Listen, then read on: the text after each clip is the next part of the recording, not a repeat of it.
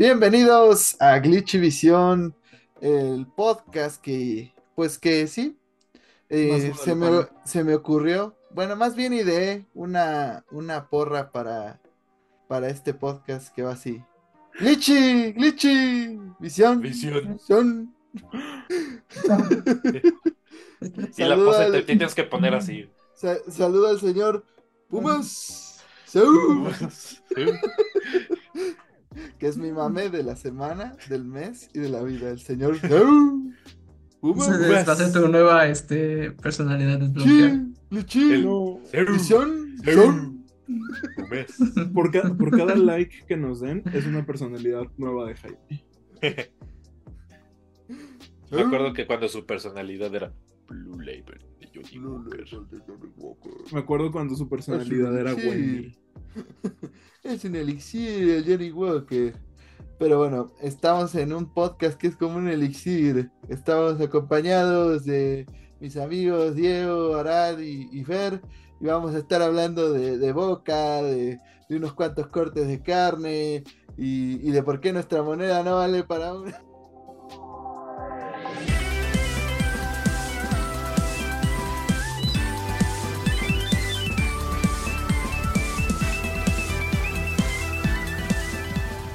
tal F de la semana, amigos? ¿Qué jugaron? ¿Qué onda a todos? Yo soy Diego. Mi semana estuvo de la fregada. Fue una semana difícil, cansada, estresante. Pero si algo tiene de plus es que por fin pude terminar Final Fantasy XVI. El final está bien chido, o por lo menos la, pelea final está bien chida. Me, me, encantó. El juego. Puedo ver por qué no estuvo nominado a los Juegos del Año, la verdad. Pero eso no quiere decir que no lo haya disfrutado enormemente. Se extiende un poquito hacia el final. Eh, en, las, entre las últimas dos misiones de historia aparecen 15 side quests. 15. Entonces eso trae el ritmo que traes a, a un parón estúpido. Entonces eso sí me pegó, la verdad. Pero más allá de, eso, este, me gustó un montón el, Final Fantasy XVI, lo recomiendo ampliamente. Y aquí justamente tengo de fondo el Gran Imperio de Zambrek. Eh, y más allá de eso, nada más tuve chance de jugar Destiny un rato porque, como dije, mi semana estuvo de la verga. ¿Te refieres a Magali Chávez? ¿Quién? porque chingas su ¿Arad? ¿Tú qué jugaste? Eh, esta semana yo no hablé con Magali Chávez, pero... ¿Ni con Alfredo eh, Adame? Ni con Alfredo Adame. y espero no hacerlo. Este... Mucho menos besarlo. no, gracias. Este, esta semana jugué Spider-Man. Quiero aclararles, el 1 todavía. Y así continuaremos. Porque se me metió, dije, güey, ya que esta madre me obligó a juntar los tokens, los voy a juntar todos. Entonces, ya nada más, ya nada más me faltan los de un distrito. Y ya empiezo con, ahora sí, la misión final. Eh, otro juego que también casi termino esta semana es Luigi's Mansion 3. Ya estoy en el último piso. Eh, justo terminé como con el último jefe, pero todavía falta seguramente el King Boo, porque siempre es el King Boo el último. Este, ya saqué a Mario de la pintura. Y no, no me refiero a la adicción a la pintura. me encanta que dice, siempre es el último y no han jugado más que el 3.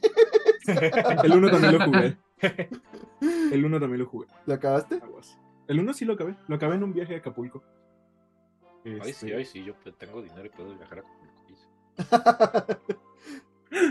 Aprovechen ahorita que está barato. Este... ¿Pero qué van a hacer? ¿Recoger basura? no hablemos de eso, Jaime, porque el gobierno de Acapulco nos va a decir algo.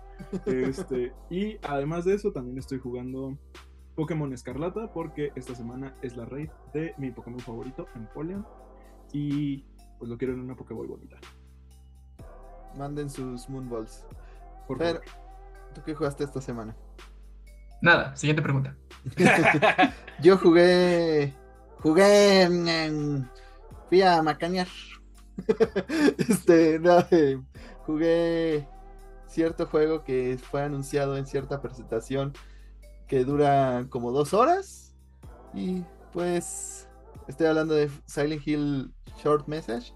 Y la verdad, pudo haberse llamado Short Message nada más. o sea, sí tiene cosas de Silent Hill, pero pues no es como que digas, puta, el terror psicológico aquí renació Aquí es la nueva experiencia este survival horror, sur- este terror psicológico, eh, audiovisual, eh, como si le hubiera hecho Kojima, pues no. El Resident Evil Killer. Sí, yo, yo creo que querían hacer un, un Silent Hills 2, bueno, un PT2 y no le salió. Pero Uh, pues está entretenido. Hay juego, este, es gratis, entonces. no pierden nada. De su tiempo. no, o sea, no diría que es una pérdida de tiempo, pero no diría que es. O sea, es un juego de terror normal. O sea, podrías. eh, de estos indies que compras este, en 400 varos y te los sacabas como en 8 horas. Algo así. Pero Pero gratis. gratis. Pero vayamos a las noticias. Y es que, como ya lo mencioné, tuvimos un Stereo Play en esta semana. Y había mucha emoción, muchos leaks. Casi, casi todo ya se había filtrado antes de que saliera. Pero la verdad es que nos la pasamos bien. Yo, si tuviera que darle una calificación al, al Stereo Play, pues está bien. O sea, no, como el Goku ese de está bien. pero nada más, la verdad es que no, no rompió paradigmas, pero tampoco decepcionó demasiado. 7 de 10. Pues la cosa inició con el juego que yo insisto eh, debió ser un añadido en el PlayStation Plus. Estoy hablando de Helldivers 2. Al menos se ve un poco mejor que el primer tráiler que nos dieron, que, que eran güeyes fingiendo que jugaban. Que era como, "Ah, amiguito, fallaste ese tiro.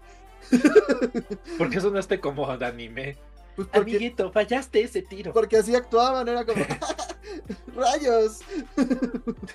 Se veía súper falso. O sea, sí me dan ganas de jugar esta cosa si fuera más accesible, ¿no? Si estuviera en el PlayStation Plus. Igual que va a estar Foam Stars. De hecho, pues ya está este mes, creo. Creo que el Sí. 6 o el 8 salen los juegos de, El juego que Jaime creía que estaba muerto. del juego que yo Y pensé. solamente va a estar disponible gratis dentro de ese mes. O sea, si lo quieren jugar y lo quieren que sea, lo te- quieren tenerlo gratis, mientras tengan la membresía, tienen que descargarlo este mes, si no, ya no. No se preocupen, solo va a durar este mes. Así que, Jaime Evidente se los dijo primero. No, Helldivers a mí sí me llama muchísimo la atención. Desde que vi el primer trailer y este último también reafirmó que quiero jugarlo. Sobre todo por las opciones de multiplayer. Entonces se ve, se ve bastante padre. Yo creo, así como tú, que debería de haber sido un juego de Plus. Sobre todo por la oportunidad que tiene del multiplayer, ¿no? Y seguramente esté en el Plus, pero hasta el próximo año. Mientras está a 50 dólares, entonces a ver si Fer logra convencerme de comprar. Luego, No hemos jugado. Mortal Kombat. tú, perrilla, ¿yo qué? ¡Hay tiros, señores! Yo tengo mis rufles. Pero bueno, el siguiente juego fue el que para mí fue el, pues, lo más completo de este Stereo Play, que fue Stellar Play. Este juego que yo he estado esperando, que definitivamente no es Bayonetta y definitivamente no es Nier Automata. Pero me gustó mucho, o sea, se ve muy padre el gameplay. Los, me gustó que, que a la monita china esta le puedes poner como 10.000 atuendos Como bayoneta. como bayoneta. Este fue un stereo play, como me pone Fer aquí en el chat, que definitivamente no eran otros juegos, porque Sony o no posees la licencia de estos juegos, o, o quiere adelantar el tiempo de espera de estos juegos. Pero este es como el definitivamente no es bayoneta, se ve muy padre. Home Star es eh, definitivamente no es Splatoon. Exacto. Ya llegaremos a eso. Definitivamente no es Resident Evil 4. ¿Cuál era? Definitivamente no era Resident Evil, ese no lo capté. Silent Hill. Ah, sí. Pero que no me oigarán. ya supo. Muy tarde. ¡No! Tengo muchas opiniones al respecto. Prepárense para un rant de media hora. Las vamos a ignorar. Prepárense para poner en mute el. Pueden que- irse y regresar en media hora. Y Pero bueno, vamos el primero con este. Blade, porque ya no- también ya dieron la fecha, el 26 de abril. Podremos dar putazos a estos aliens que parecen de The Last of Us. O peor, también feos. Pero no sé, a mí fue el que más me emocionó, la verdad. Ya quiero dar esos putazos. Está muy chido. Me gusta mucho el diseño de personajes, me gusta el ambiente. Este, el combate se ve fluido, se ve potente. Se ve que tiene como ese punch muy chingón que necesitan los juegos de acción. El punto es que el juego se ve muy interesante. Me gusta mucho lo que veo. Y yo tampoco puedo esperar a jugar. Está chido. Luego, eh, pues hubo. El hoyoverso se expandió, ahora sí. Ah, y es que. Jaime, aquí eh, tus intimidades no.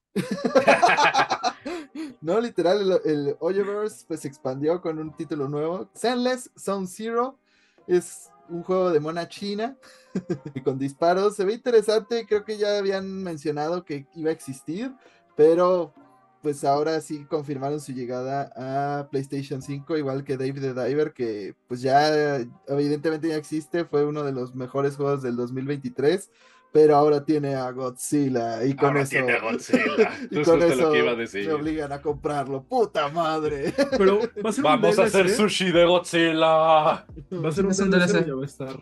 Es DLC. ¿De Primero? Es un eh, DLC. creo que en abril sale Mayo. Dave the Diver. ¿Qué? Mayo.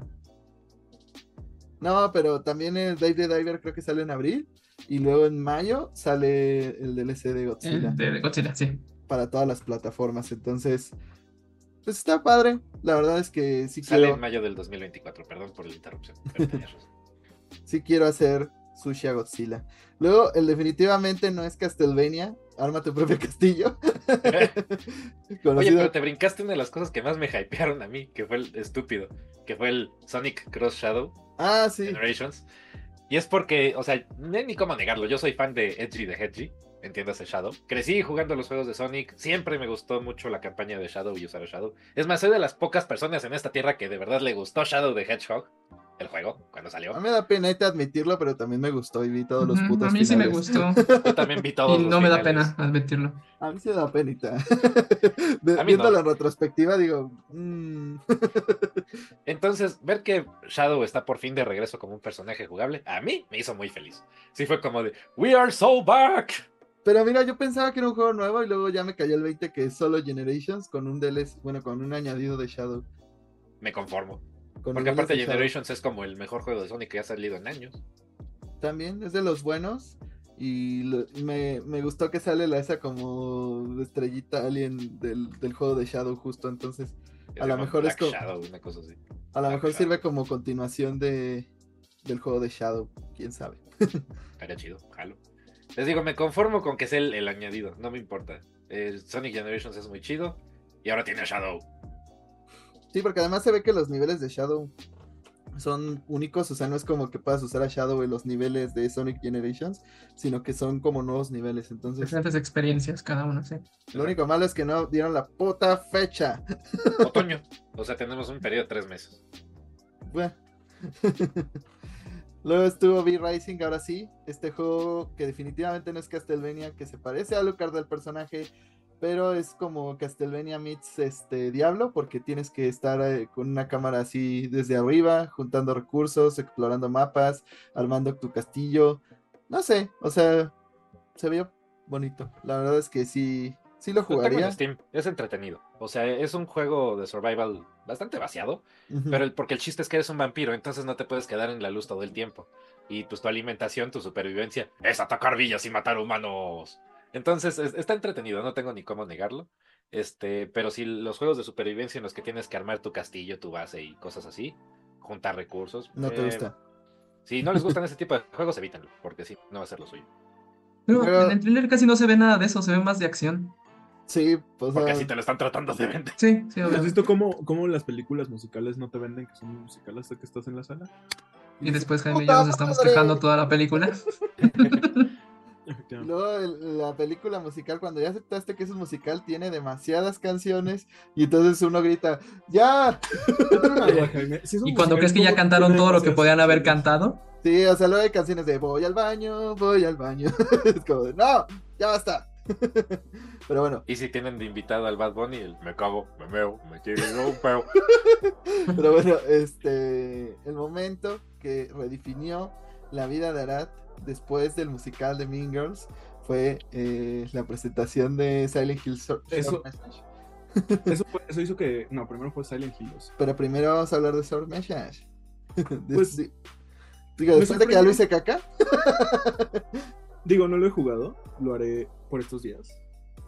Me sorprendió que existiera, porque en algún punto creí que Short Message iba a ser como un proyecto descartado, porque ya tenía registro desde hace un chingo, pero justo ah, en la semana se había filtrado como parte de lo que iba a estar en el direct, y cuando vi que iban a anunciar Short Message como un Shadow Drop, dije, o va a ser un pinche juego como un demo al estilo PT o va a ser algo así como episódico. Y me sorprendió más que fuera lo primero. Bueno, aún pueden eh, eh, venderte otro episodio. Podrían. Hay rumores de que esto va a estar conectado a un futuro juego. Pero son esos son rumores y ninguno de ningún leaker de confianza. Eh, he visto una recepción muy mixta acerca del juego. Hay gente que le encantó, hay gente que lo dio, pero lo que he notado como un patrón es que la gente que lo dio es gente que está como muy casada con la franquicia, pero con los títulos viejos. O sea, como muy queriendo hacer gatekeeping, así como esto ya no es Silent Hill, es como, güey, ya tienes 40 años. Ahora te tengo, te tengo una mala noticia. Los que jugaron Silent Hill no tienen menos, no tienen 20 años. No tienen menos de 25. La mayoría tienen 30, 40, 50. Es, a lo que voy. O sea, por el contenido de Short Message, por la trama, se nota que va como muy dirigido a jugadores nuevos. O sea, que quieren enganchar a, público nuevo. Claramente no va para la gente que le quiera hacer gatekeep a los juegos de hace 20 años de PlayStation 2. Pues mira, yo soy un jugador nuevo y no me gustaba eso de que otra vez la historia de una adolescente acomplejada. Y es como de, güey, es que justo esto es Forspoken, pero con terror. Creo que eso fue justo algo que. Eso fue algo que justo atrajo a mucha gente que están abordando como el miedo, pero desde otras perspectivas. Porque incluso hubo mucha gente que dijo, güey, es que no sé en qué momento empezaron a meterse con la psicología y las emociones. Es como de, ¿jugaste alguno de los primeros cuatro juegos? Entiendo que quieran llegar al público juvenil, y todo, pero es, como un terror muy vanilla, muy X, como de, ay, ahí viene la cosa esa con pétalos y, eh. fotos y cosas. Y te va a atrapar. Ahí. y te va a atrapar. O sea, no es, no es lo de Silent Hill, que antes era un monstruo hecho de chichis, este, que daba luz. es, que, es que justo a los monstruos de los juegos representan como los miedos de las personas. Por eso. O sea, si había un monstruo de chichis era porque James Sunderland estaba frustrado con su vida sexual. Pero aquí no le aterra, esta niña se ve que le da miedo a la hora macabrona o algo así. le da miedo a los videos de TikTok de hay un culto. Vi los diseños de los monstruos y la verdad me gustaron. Y. O sea, sí, digo, todavía no tengo el contexto de por qué se ven así, pero Masahiro Ito estuvo compartiendo como los artes conceptuales antes de que saliera el personaje final. Y ya llevaban rato con la idea de Short Message. O sea, ya llevaban rato bosquejándola porque el proyecto, según lo que él dijo, empezó en 2016. Ah, o sea, a mí no me desagradó del todo, no lo di como dices. Como los fans de Silent Hill que decían, ah, este juego no vale nada. Pero, pues se me hizo muy, muy poco terrorífico, pues, muy poco adentrado. Digo, tengo también el presentimiento de que en dos horas pues no te pueden meter tanto terror psicológico. Entonces, si hacen un juego completo, a lo mejor pueden arreglar los problemas que tuvo este demo juego. no, y lo peor es que también había mucha gente quejándose así como de, ven, esto es lo que pasa por dejar que empresas norteamericanas hagan un Silent Hill. Y Short Message fue hecho completamente por un estudio japonés. Bueno, la gente nada más busca por qué quejarse. Luego vino Silent Hill 2, Remake y. Híjole. Mira, el trailer se llama Combat Trailer. O sea, eso sí se los doy. El trailer está enfocado al combate. Mi pregunta aquí es: ¿desde cuándo Silent Hill es un juego que tienes que venderlo desde el lado del combate con un approach tipo si fuera un Resident Evil, porque la verdad parece un mod mal hecho de Resident Evil 4. Aquí tengo tu respuesta, experto en Silent Hill. o sea, yo creo que y muchos expertos en Silent Hill dijeron lo mismo, no, no, va por, e, no va por ahí, no va por tanto el combate del juego, y el combate se ve malo. O sea, eso es lo peor de todo. El combate se ve malo. Y la gente lo justificaba como, este es footage de hace un año, lo dijeron. Y es como de, güey, en un año no arreglas esto. y se supone que debería de salir este año, que ya no sé, este, porque no dieron la puta fecha. este, si esto sale este año, híjole, yo no veo cómo arreglen el combate en un año y muchas cosas que vi en este tráiler. La verdad es que a mí me emocionaría más como fan de Silent Hill que no saliera este año a que sí saliera este año porque hay mucho que corregir. Bueno, ahora, como experto en Silent Hill, rejugué recientemente Silent Hill 2 y no es que el juego no esté enfocado al combate. Eh, el combate es algo que está presente en el juego muy constantemente, pero una de las cosas del juego es que lo puedes evitar. Tú como jugador puedes elegir irte como por una ruta matando todos los monstruos y eso pues obviamente también va a alterar el final. Y creo que una de las cosas por las cuales lo hacían así es porque el combate en Silent Hill 2 es muy frustrante. O sea, los controles eran muy feos. Eh, no O sea, sé. Por ese lado ya lo remiquieron perfecto, muy fidedigno. Ya ves. Pero por ejemplo, o sea, les pegabas como a los, a los monstruos y hacían movimientos extraños. Este. Luego, como que dar las vueltas era bien complicado. Recuerdo que. O sea, incluso cuando lo rejugué apenas, me frustraba al principio porque me morí como tres veces. Porque no recordaba los controles. Y eso porque lo volví a jugar en Xbox, perdónenme. Eso es Eh. pecado. Todo fan verdadero de Silent Hill lo juega en Play 2. Perdón, por favor. Pero, o sea, el combate no era como. No es que no estuviera centrado en combate, es que pues saltárselo era más cómodo. Y. O sea, yo creo que si es de hace un año, han tenido el tiempo para trabajarlo. y espero que lo sigan trabajando. Eh, espero verdaderamente que lo hagan. Sin embargo, no estoy. Búscate una Ah. silla más cómoda. No estoy decepcionado. No estoy. digamos, quejándome. Porque fuera de ello, lo que me gustó del tráiler fueron las escenas ah, donde se veía un poco más la atmósfera. Incluso las cuentas de PlayStation y Konami han estado como compartiendo ah, ah, un poco de imágenes. Y me gusta cómo están recreando el ambiente de Silent Hill. No me gustó el combate, claro. O sea, se me hizo muy de güey. Es, es- es muy, es muy similar a lo que pasé hace, hace un año, pero, creo que Pero, también. o sea, lo que voy es justamente eso. Lo que hace grande a Silent Hill no es su combate y, y porque haces un trailer promocionando el juego, enfocándote que- en el combate. creo que también tiene mucho que ver con las peticiones del público, porque el, mucha gente está quejándose como de, güey, es que ¿por qué ponen la cámara así? ¿Por qué hay combate? Es porque los juegos de terror actualmente tienen eso. Porque queremos sea- copiarle a Resident Evil todo lo que sea Porque posible. este definitivamente no es. No, y es que es justo a lo que voy. O sea, creo que ninguna saga de terror en la actualidad no se haya inspirado en otra. Digo, desde el principio Silent Hill se inspiró en otras sagas de terror. Eh, desde Resident Evil hasta Alone in the Dark. Y es algo que han hecho todas las sagas a lo largo del tiempo. No es algo que, pues, recién hizo Silent Hill eh, con este juego. Eh, todos los survival horror han tomado inspiración de otra parte.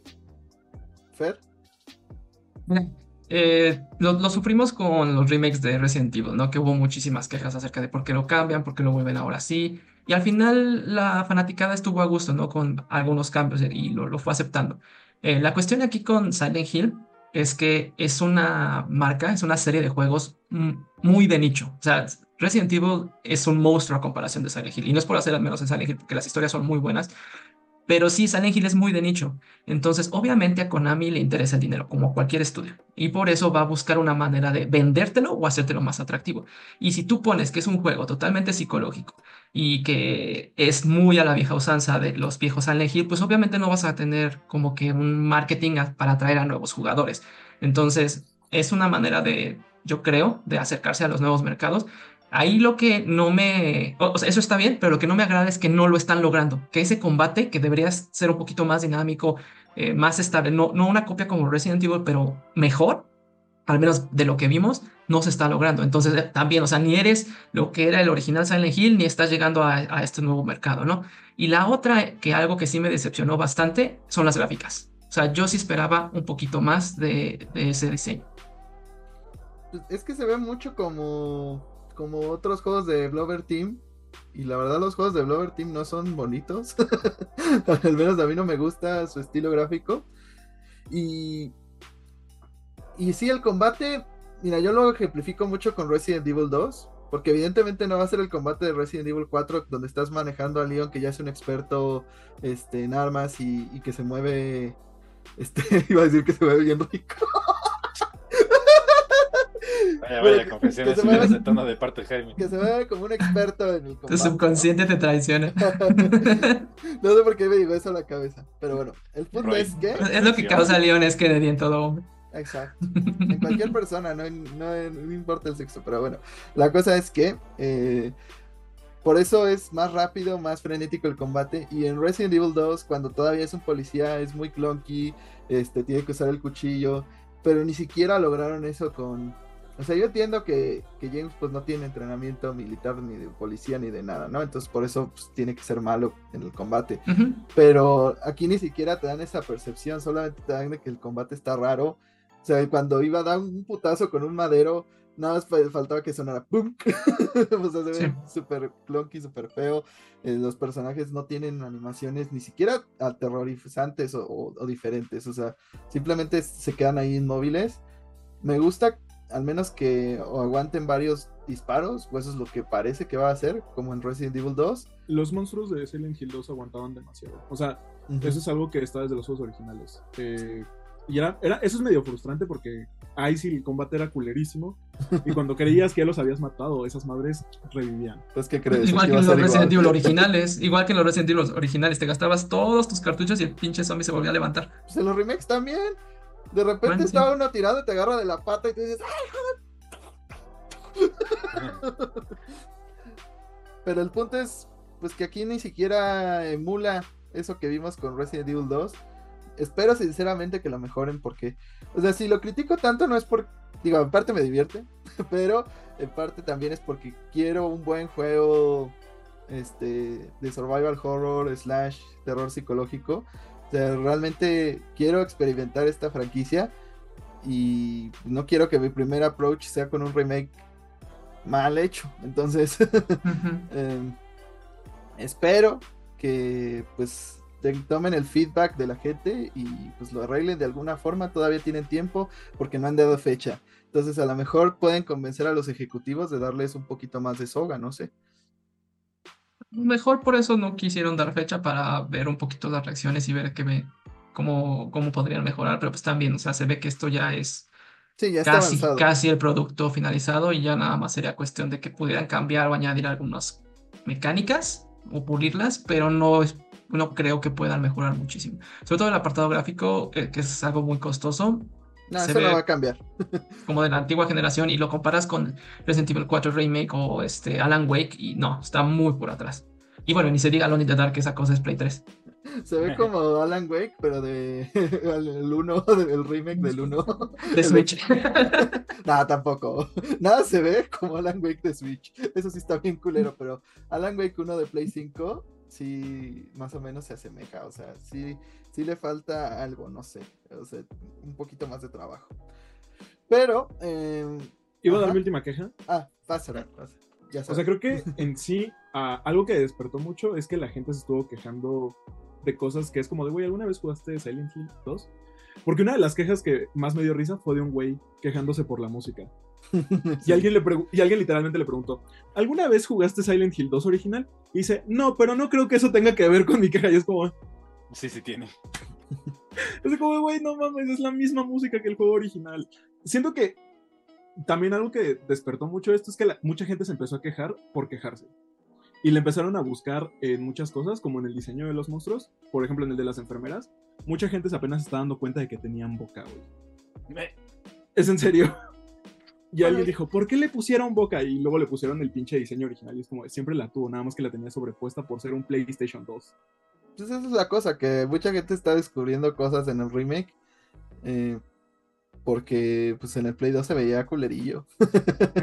como la cara de James, que pensaban que era como casi una máscara que no, no era muy emocional.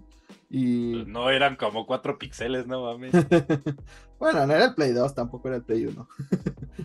Pero después de este segmento de Silent Hill, pues hubieron más juegos, entre ellos Judas, que eh, ¿En serio? Yo creo que el directo había acabado Cuando cuando está- salió la- fue una colaboración entre Lady Gaga y, y PlayStation y Studios. Studios. No, este juego al parecer está hecho por gente ex Bioshock, gente que trabajó en Bioshock y se nota. Ex de Lady Gaga. exes de Lady Gaga también y de Taylor Swift. Y literal es Bioshock con otro nombre y se ve muy bueno. Eh, más que lo- cualquier cosa de que el estudio, pues que se quedó al parecer haciendo más proyectos de Bioshock y que no han anunciado ninguno, pues esto se ve mucho más emocionante. Pero tú qué pensaste de este trailer, Fer? Es- me emociona porque soy fanático y amo la saga de Bioshock. Yo aquí difiero un poquito con los fans. ¿Cómo? Que te pongan el título como a todos, experto en Bioshock. Experto en Bioshock. No, no soy, no soy experto en Bioshock. Jaime es sí me experto en gusta mucho. La burrita burrona, el Toluca y Magali Chávez. Pero sí me gusta mucho. Y quien está detrás de este nuevo estudio y del juego es este Ken Levine, justamente el director creativo de Bioshock, ¿no? Entonces, de ahí de entrada es como que una respuesta ante la pregunta de todo fan de Bioshock de por qué se terminó en la tercera saga, bueno, en la tercera entrega de esta saga. Yo, a mi parecer, siento que el juego se cierra muy bien con ese final de Infinite, ¿no? Que no necesitábamos otro juego, a pesar de que es muy bueno y que me hubiera encantado, pero narrativamente no daba para más. Entonces, siento que este juego, eh, que es una nueva historia, pero con las mismas tipos de dinámicas, como que el mismo concepto de arte, etcétera, pues viene a llenar ese vacío que, que tenemos de Bioshock y pues sí, la verdad sí me llama muchísimo la atención este juego. Sí, está muy chido. Estoy con Fer. No, no, no voy a decir más porque no quiero repetir sus opiniones, pero sí, o sea, es, es bueno ver que Bioshock parece ser que va a estar de regreso. Y más después de la semi-decepción que fue Atomic Hearts. ¿Semi? ¿Qué es un Atomic Hearts? ¿Te refieres a Magali Chávez? no te puedes dar cuenta con una cosa porque te sigue como Gordon Tobogán. Como parte- Celu, mi- Celu, mi parte favorita de- De que Jaime se ahogue con su propia risa. es de que parece que es, el- es como el pingüino de Toy Story 2. el que se, que se trae con su Sí. propio silbato. Uy, Del, sí. del silbato. Que ibas a decir que era como un pitbull y que los latinoamericanos deben de impedir que me siga reproduciendo. O sea, Bueno, ¿cuál sí, fue el siguiente pero- título, Jaime? El siguiente juego y que también me llamó mucho la atención y que definitivamente no es Ghost of Tsushima fue Rise of the Ronin. Y pues sí, es lo más cercano que vamos a tener a Ghost of Tsushima 2 por ahora. Por lo pronto. Lo que más me gustó es que tiene este sistema de parries de Sekiro Sí. y el gancho de Sekiro. Puedes agarrar a alguien y hacerle "Get over here", y, y empalarlo. Tienes diferentes armas, que es una diferencia en comparación a Ghost of Tsushima. Pero lo que se parece de Ghost of Tsushima son las posturas, que de repente puedes cambiar eh, estilos de la katana y el combate. Entonces, ya, demen. Aparte que también tiene partes stealth y eso también se ve padre. Y es mucho más fluido que Ghost of Tsushima, porque a lo mejor eso eh, era como lo poquito que llegaba a ver en, Ghost of Tsushima, que tenías que llamar al caballo, subirte, buscar el viento, echar el camino. Aquí literal, primero agarras el gancho, este, agarras unas como alas, le vas planeando por ahí, por las calles de Japón, y de repente ya caes y caes justo en tu caballo. O sea, le dije, a, le dije a mi hermana, este güey, este samurái se mueve más ágilmente que Nightwing en Gotham Knights. o sea, esto, es lo que- Sí, esto es lo que Nightwing en Gotham Knights. Y tu hermana te dijo, sal a tocar más pasto. Mi hermana me dijo, cállate, puta madre, porque a ella le encanta Nightwing. Sí, pero en Gotham Knights. Pues intentó jugar Gotham Knights porque le encanta Nightwing y se quedó en intento porque está horrible el juego. Madre mía. Pero A mí me Eh, gustó que tienes estas dinámicas de combate, que tanto muy al estilo Assassin's Creed de que puedes llegar y, y derrotarlos, como también estos enfrentamientos muy al estilo este Ghost of Tsushima, que son de uno contra uno y como que en un ring virtual. Y tienes también el desplazamiento este como paraglider muy al estilo Assassin's Creed, este, el que era de la época de Leonardo da Vinci, que vas como que volando. Y a mí me llama muchísimo la atención explorar esta etapa del Japón al inicio de la era Meiji, que es como que cuando se empieza a modernizar y abrir al mundo. Entonces, me, es me como que. Sí, me recordó mucho Samurai X así de ya no se permite los samuráis y gente usando pistolas y todo, o sea, es como si hubiera estado en esa guerra del Batusai. el destajador. O vean la, la serie de Shogun, que ya va a haber remake y es muy buena. O vean el remake de, de Samurai X. También es muy buena. También. Pero, pues ya, estamos más que puestos de estos juegos que saca, creo que es Koei, este, que se parecen mucho a otros juegos, pero es 22 de marzo. Y luego, parecía que íbamos a tener otra expansión culera de Day by Daylight. Afortunadamente no Eh. fue así. y es que se anunció un remake de Olden Dawn. Este juego que tiene que ver mucho con estos juegos de Dark Pictures, ¿no, Arad? Creo que son. Sí, Dark ya Pictures. se quedó bloqueado porque no hemos, no le hemos Sí. ganado a Kuma. no lo hemos desbloqueado. Ajá. Pero Tenemos sí es que de Dark ganarle- Pictures Anthology, se le llama. Es que Tenemos que ganarle a Kuma cuatro veces utilizando a Ken. pues ganarle a Violet Kell. Y luego ya podemos usar Arat. Entonces lo no desbloquearemos tarde el código temprano. Konami. También el código Konami. ah, es que Arat está animado como el muñequito de. de, de A cierto juego. por segundo. Sí, este. Arat es de otra parte del multiverso. Es de Spider-Verse. por eso está a 5 cuadros por segundo. Pero bueno, está relacionado con todos estos juegos. Y la verdad es que sí, es sorprendente que no solo es un remaster, sino que va a ser un remake. Los gráficos se ven mucho mejor. Yo la verdad no he podido probar estos juegos y sí me llaman mucho la atención. Y pues es una bonita oportunidad amigos para abrirle nuestro corazón a nuevos survival horrors en este espacio en el que no habrá Resident Evil por lo pronto porque no hubo cero anuncios de Resident Evil. Sí y no, porque a mí sí me gustó eh, el original Until Dawn, este, pero porque me gustan estos juegos con mucha narrativa. Pero literal, o sea, yo sé que hay mucha queja de, de los Xboxes y los es Nintendo. como de. Quarry. Exactamente, sí. Entonces, e- este sí literal se le puede considerar un pelijuego porque hay muchísimas cinemáticas, hay muchos quick time events, entonces tienes muchos finales, es cuestión de estar regresando y volver a hacer otra cosa para salvar a una persona o para no salvarla, etcétera. Entonces, si no te gustan estos juegos de experiencias narrativas tipo películas, no es para ti, que es como Detroit o como este juego del Origami Killer, Heavy Rain. Heavy Entonces- Origami King. Este, Cállate, Jaime. ¿Se refieren a Magali Chávez? A lo, a lo mejor. Basta.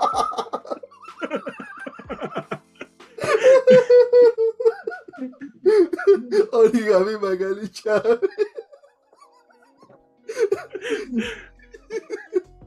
Origami Killer. ¿Te refieres a Magali Chávez? Oh,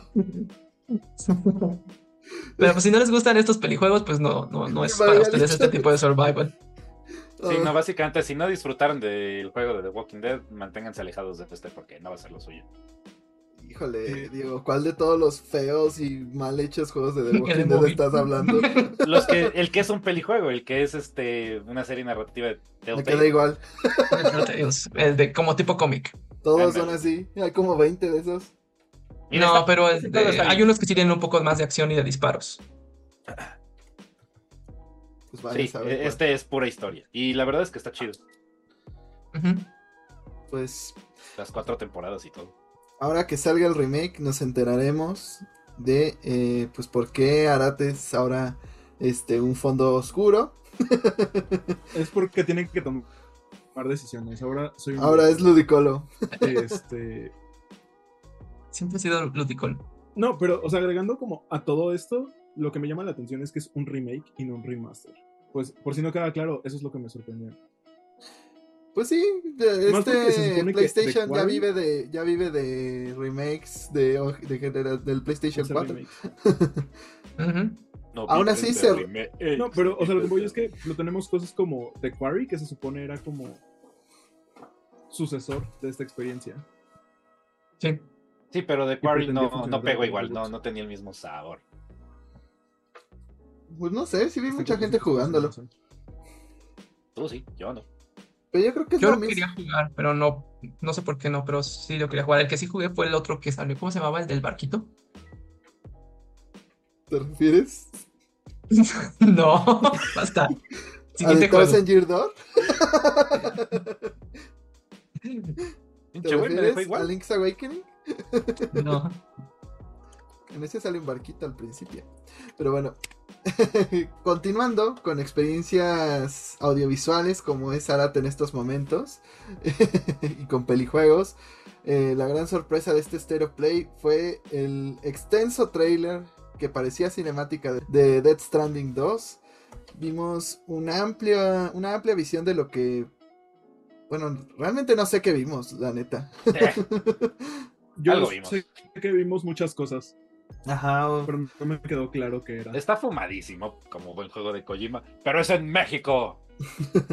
Sí, o sea, realmente lo más que puedo hacer es recomendarles que lo vean porque si nos ponemos a describir todo esto va a sonar a que nos metimos un cuadrito o algo así. que seguramente no, que- Kojima Metimos se lo mismo que se metió Kojima. Ajá. No, Sí. Kojima ya es un año, una vida de con alucinógenos. Kojima ya es una sustancia. Yo Es- lo- es su ser ya lo es. Es el chapopote ese que sustancia. sale en el juego. Pero yo lo que quiero son e- ese cubrebocas de manitas. lo necesito. Yo quiero la guitarra sí que lo van a vender. Ah, pues está padre. Pues ya ves que Y todos si los. dispara electricidad, todavía mejor. Ya ves que toda la. Sacó su propia marca de ropa para, para el juego y todo.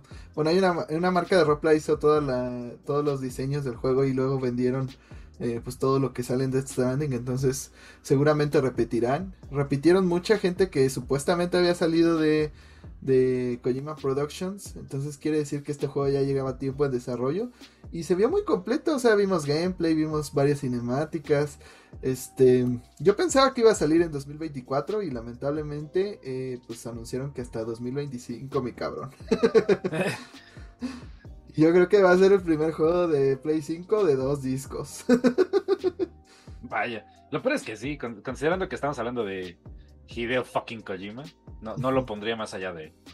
o sea, si si Final Fantasy VII Remake 2 tiene 125 GB de instalación, no quiero pensar este, cuánto va a pesar el puto juego de Kojima. Sí. Pero gráficamente se ve muy bonito. Se Sí, ve es- muy padre. realmente como parecerá comercial, pero pues ya casi a veces uno se cuestiona de hasta dónde vamos a llegar con el realismo de los videojuegos. si Hasta real- dónde vamos a llegar con Kojima. no, pues con Kojima hasta México eh, en este juego. Pues para allá vamos, es en México. Ajá. Solamente quiero el traje de Samus Joker. Te ven las tripas igual. Sí. y luego salen robots que parecen de Metal Gear. Ajá, es un Metal como Gear todo fumado. Hay un Metal Gear. O sea, me gustó eso que, que Kojima está regresando hasta esa forma de ser tan extravagante de Metal Gear y que hay armas, porque en el primero pues pasabas mucho tiempo sin más que eh, con tu pinche onda y, y ya. Entonces me alegra saber que ahora siquiera hay armas aturdidoras, no sé. Creo que van a añadir mucho de lo que hubo en este DLC que, que emulaba mucho a Metal Gear. Y siento yo que pues ya no va a ser tanto una experiencia de caminar como el 1, sino que va a tener un poquito más de acción. Pero, ¿qué opinas? Sí, se ve que va a, estar más, va a estar más enfocado al combate. Pues ojalá tengas razón, la verdad. y además me, me gustaron estos eh, vehículos que sacaron las motos, este... El este coche donde iba acostado así, nada más bien padrote. Ajá. Espero que, pues como se supone ya estás en un esfuerzo de colonizar otros lados, pues que ya te dejen usar todas las herramientas que tenías en el 1 desde el principio, para que no sea, pues esta curva de puta madre, hay que aprender a escalar. Pues más que colonizar, era conectar México con, Por eso con los Estados Unidos. la, Con las país. ciudades unidas. Bueno, sí, con la... Ajá, Unión no está rara. Con lo poco que queda de Estados Unidos, lo cual está chido. Y es en México, yo ya estoy feliz. ¿Quiere Ahora que si de repente dicen no, es Sudamérica, I will riot. No, porque dijo la frontera. En el trailer sí lo mencionan. Dice que México. Pasa la, la frontera de México y que uno de los objetivos es unir a México con. Bueno, conectar a México con la UCR. Ah, pues ya, Aparte, déjame. cuando cambies, cuando cambies a México, se va a poner el, el, este, el fondo sepia. Se, Ándale. se pone en tono sepia y de fondo suena en la frontera, en la frontera. Y de la esa cosa negra sale Juan Gabriel. Ah, por supuesto. Y Alfredo Adame. Y Alfredo, dame qué va a hacer, te va a tratar de romper la madre. Exacto, para que tú acabes Para fracasar. Para que un niño le de bicicleta. Para que un niño le rompa la madre. le haga el jutsu de Para patadas de bicicleta. Los mil años de dolor. De muerte. Eh, pero este es el chance más real que tenemos de que salga una canción de Thalía en un juego de, de Kojima. Imagínate que vayas por las montañas Arrasando. y de la nada suene, no me enseñaste cómo estar sin ti. Lloro. No lo veo, no lo veo muy este, fantasioso, dado que Kojima es fan de Thalía. Por eso, Kojima es Swifty. Kojima O sea, le no entra todo. Kojima No le dirá a los jefes. ¿Hablamos de música o sustancias? Sí. o de los actores con los que se junta. También me gustó la marionetita esta que se ve súper fumada, que va como a Ujú. 5 cuadros por segundo. Y, que luego, y luego sacó unas fotos que salía con esa marioneta y la de Pinocho de Guillermo del Toro. Entonces no dudo que sea una inspiración de alguna manera lo que pasó con la película de Pinocho a que se haya decidido incluirlo en el juego. Justo en su Twitter habló que, o sea, incluso los movimientos eh, quería que se vieran como lo más parecido a una marioneta real. Y habló de unas marionetas japonesas que cambian su cara ah, como inspiración para hacerlo. Mm. Y, y también me gustó el easter egg o, o la referencia a God of War que, que Sam Bridges le iba a poner en su trasero como a Mimir, como Kratos a Mimir y le dice, no me pongas ahí en tu culo. Y es como de, Me "Pues gusta vas- estar en el asiento de adelante. Así de vas a estar comiendo mucho huevo con chorizo entonces. ¡Pervertido! pues es que donde lo pongas va a haber pedo. Sí, lo pues puede llevar aquí en el hombro como lo llevaba la, la chica. Ajá. Pero no. Has. Puedes, pero lo harás. Mira, ya desde estos juegos de uno no, no, no puede no esperar lo que sea. Entonces, El Kojima y sus fumares. pero Kojima. pues en ¿Te refieres a Magali ya. Ah, basta. Eh, Suficiente. en resumen, este State of Play fue más niebla que en Silent Hill, mucho humo, mucho 2025, mucho sin fecha. La verdad es que sigue bastante seco en cuanto a lanzamientos este 2024, sobre todo en exclusivos, pues está Stellar Blade y, Y, ¿no? y tal vez Silent Hill. Si es que ¿Olvidan? sale. Pero, o Olviden sea, lo que dijeron. puede ser que sea exclusivo, pero no first party. lo que dijeron al final. Ah, sí, eh, al final ¿Qué? Kojima dijo... La, la semana lanzó más humo aún y habló sobre que va a desarrollar una IP de espionaje táctico, le hace otro Metal Gear. Ah, sí. Una Bueno, vez no me que- me refería a eso, me refería con que vamos a tener otro State of Play esta semana de Final Fantasy. Ah, sí, el 6 de febrero tendremos nuestro Stereo Play de Final Fantasy. Yo ahí estaré. Pero la verdad es que cuando falta tan poco juego- tiempo para un juego, a lo mejor y no lo veo por justo por eso, porque cuando falta tan poco tiempo para un juego es como de, güey, no me quiero spoilear ya. Sí. Sí, lo mismo hice con el último este direct enfocado a Tears of the Kingdom, donde te explicaban las mecánicas. Ese también me lo salté porque ya quería ver. Ya estábamos a nada del juego. Hiciste bien porque sí mostraron ahí unas cuantas cosas. O sea, realmente solo que anuncien, no sé, que ahora va a haber otra edición o, o algo diferente, pues no.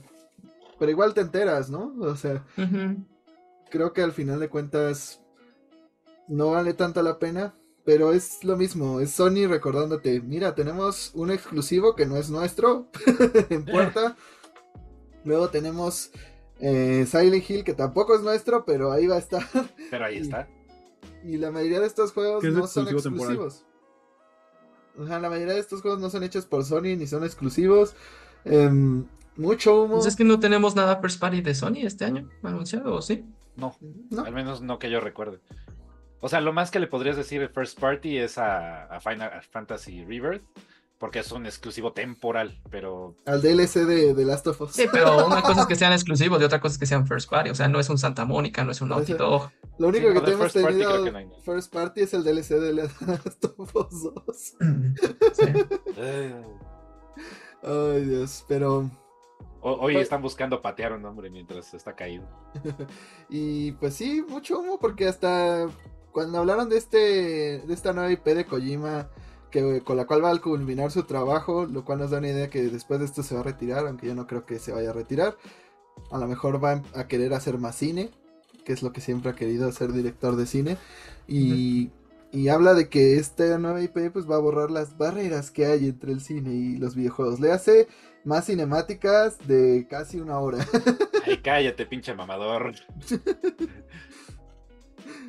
De que según dice va a trabajar y explotar todos los este, departamentos creativos de Sony.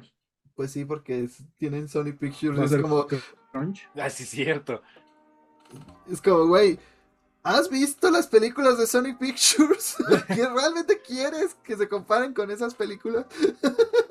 Seguro, seguro. Marvin Time. Pero bueno, este. Y mucha gente mencionaba que pues era el primer juego de- de- del Play 6 porque. pues tiene que terminar Death Stranding 2 en 2025. Luego el juego con Xbox. Y luego empezar este juego. Entonces, mucho trabajo para Kojima. Y. Pues no sé. mucho humo Mucho para Sony para Kojima. Mucho humo para Sony, pero hablando de más humo, rumores y demás chusquerías, eh, también surgió durante la semana un rumor sobre lo que podría ser un nuevo PlayStation Portal, pero este sí sería más portátil, por así decirlo. Pues está hablando de un PlayStation Portable 2 más cercano a un PlayStation Vita. La verdad es que pues como que quita un poco el propósito del PlayStation Portal original. Que ya de por sí. Ay, güey, se me atoró el- Este leak vendría del usuario Morse Law is Dead. Eh, al parecer, este tendría pues las capacidades de correr juegos de PlayStation 4 y PlayStation 5, pero que saldría muy a continuación. Realmente sería como regresar a una generación. Luego habla de que para jugar los, juegos de PlayStation 5 tendrían que estar parchados para esto. Y muchas cosas muy complicadas porque aparte habla de un- una consola totalmente digital. O sea, tendrías que tener todos tus juegos en digital. Y pues, si bien, ¿con cuánto tendría que venir de almacenamiento para que una consola, este, hoy en día. Si te dan 500 gigas te alcanza para tres juegos. Más o menos. Y eso es lo que te dan con un PlayStation 5. Entonces, no se ve muy viable. Realmente, o sea, la gente menciona que cuando el PlayStation Portal funciona, está chido. El pedo es que funcione. Palabra clave cuando funciona. Y pues no sé, o sea, realmente hablan mucho de que no sería un Vita 2, que no tendría medios físicos, eh, que sus capacidades de poder no serían tan amplias. Entonces, no, no entiendo. En un mundo que ya existe el Steam Deck, no veo la necesidad de esta consola. Sácale. Yo difiero un poco, porque yo sí creo que Sony podría entrarle a este mercado de las híbridas o de las portátiles al estilo Steam Deck o la de Asus o inclusive un poquito el Switch. Yo sí pienso que la próxima generación, que podría ser unos 2-3 años, si tengamos que la consola eh, casera y una híbrida, ¿no? Eh, que vendría a sustituir lo que es el Portal, ¿no? Y el Portal actualmente puede ser como que un testing de Sony. Sony es mucho de hacer estas introducciones a mercado, es muy arriesgado en esos aspectos para ver cómo le pega y cómo de ahí iterar sus ideas. Entonces yo sí lo veo, eh, sobre todo porque pensándolo a mercado es hacia donde vamos, ¿no? Y lamentablemente Sony y Xbox ya nos lo han demostrado en los episodios anteriores con las noticias, es que se están yendo por todo lo que es cloud. en el episodio anterior de Glitchivision. Y este. Y la segunda es que, que me hace dudar un poco, y sí, ¿no? Es que estos rumores vienen de un filtrador que ha acertado en muchas cosas, pero que principalmente viene su información de gente que trabaja en AMD, que son los que están trabajando en los chips para estas nuevas supuestas consolas. Entonces también existe el rumor de que no sea una híbrida, sino de que Sony está empezando negociaciones con AMD para empezar a trabajar en los chips de la PlayStation 6, que hace lógica que lo estén empezando a trabajar ahorita para empezar a definir cuál va a ser la capacidad gráfica, la capacidad de procesador, empezar a hacer testings de hardware para ver una consola PlayStation 6 muy en el futuro. O sea, tampoco es que vaya a salir en dos años. Pero a ver, ¿cuál sería la diferencia, el diferenciador en el mercado de esta consola? No tiene juegos de PlayStation 6, que sería cuando saldría, ¿no? Tiene juegos de la generación pasada, que ya están en Steam, eh, porque entonces ya los puedes jugar en Steam Deck. No tiene media física, no tiene controles que lo diferencien como el Switch, no es híbrido. O sea, ¿qué es lo que me hace comprar esto sobre cualquiera otra que esté en el mercado? Por eso es lo que yo te digo, o sea, yo creo que es que el hecho de que están Sony hablando con AMD, eso sí, eso sí creo que sea un hecho y, y esa filtración yo creo que sea, sí sea real. Las ideas de que sea para un Vita o una híbrida actual, eso es lo que difiero. Yo creo que más bien están trabajando para crear una híbrida o el PlayStation 6 dentro de unos 3, 4 años. Y ahí sí haría sentido que saliera esta híbrida para juegos de PlayStation 6 y de esa época y no ahorita. Híjole, pero si es híbrida, entonces le pegas mucho al poder y ya dejas de competir con Xbox. No sabemos con, con qué puedan trabajar ahorita. O sea, en cuanto a hardware, hay muchas cuestiones que no están en el mercado que son muy potentes y que necesitan tiempo para desarrollarlas y hacerlas de bajo costo. Entonces, hace sentido que eso podrían empezar a trabajar con AMD para que dentro de unos 3, 4 años esa tecnología sea accesible. Ah, también según el leak, esta cosa costaría como 500 dólares, o sea, lo mismo que un PlayStation 5 Ujú. actualmente. Sácalo. Mi Mm. bolsillo, me duele. Y además, ¿sabes qué? Estuve pensando y, y Sony le encanta sacar sus propias tarjetas de memoria y de cosas y para... Ah, ya los vi usando unas estilo SD que solamente puedas comprar para este Vita y... Ay, no. Eh, Como lo que hicieron con el Slim, de que ya puedes zafar y quitar y poner fácilmente la- el disco externo. Mira, no, no ha salido y ya lo veo fracasar. no tiene futuro. Ajá, es como Homestars. sé que aún no sale, pero ya, ya lo veo muerto. Es, es como Arad, está aquí, pero no está. No considero que O saldría sea- muerto así como el PlayStation de portable ¿Vita? y el Vita. Bueno, el Vita sí salió muerto, ¿verdad? Me lleva la madre. Ay, Olvídenlo, no dije nada. El PSP sí tuvo mucho éxito, sí se vendió mucho. Sí, el el Vita PSP. fue el que murió. Sí, el El Vita dio patadas de ahogado y falleció. El PSP como consola le fue bien. El pedo es que nadie compraba los juegos porque todo el mundo lo pirateó. Y el problema de Vita es que la consola salió bien, pero no había títulos que jugar en ella. Mm, Estaba Persona 4 Golden. Que es un muy buen juego, jueguenlo. Está disponible en Steam Y en Switch y en y en todo. Switch. Sí, Pero ya cua- ahorita. cuando era un exclusivo de Vita, era la mera pite. Era exclusivo de Vita, era la pita. Era la pite. no, ahí lo que trataban de un hacer fue sacar juegos como exclusivos para el Vite. Vite. Y pues eran experiencias que no valían tanto la pena como Uncharted chiquitos, God of War chiquitos. Entonces, Es que todos esos juegos, ¿sabes qué? Eran buenos en concepto. El problema fue lo que hicieron un poquito también. Nintendo cayó en ese error. Explotar muchos gimmicks de touch screen y con la pantalla táctil de atrás también y que el giroscopio.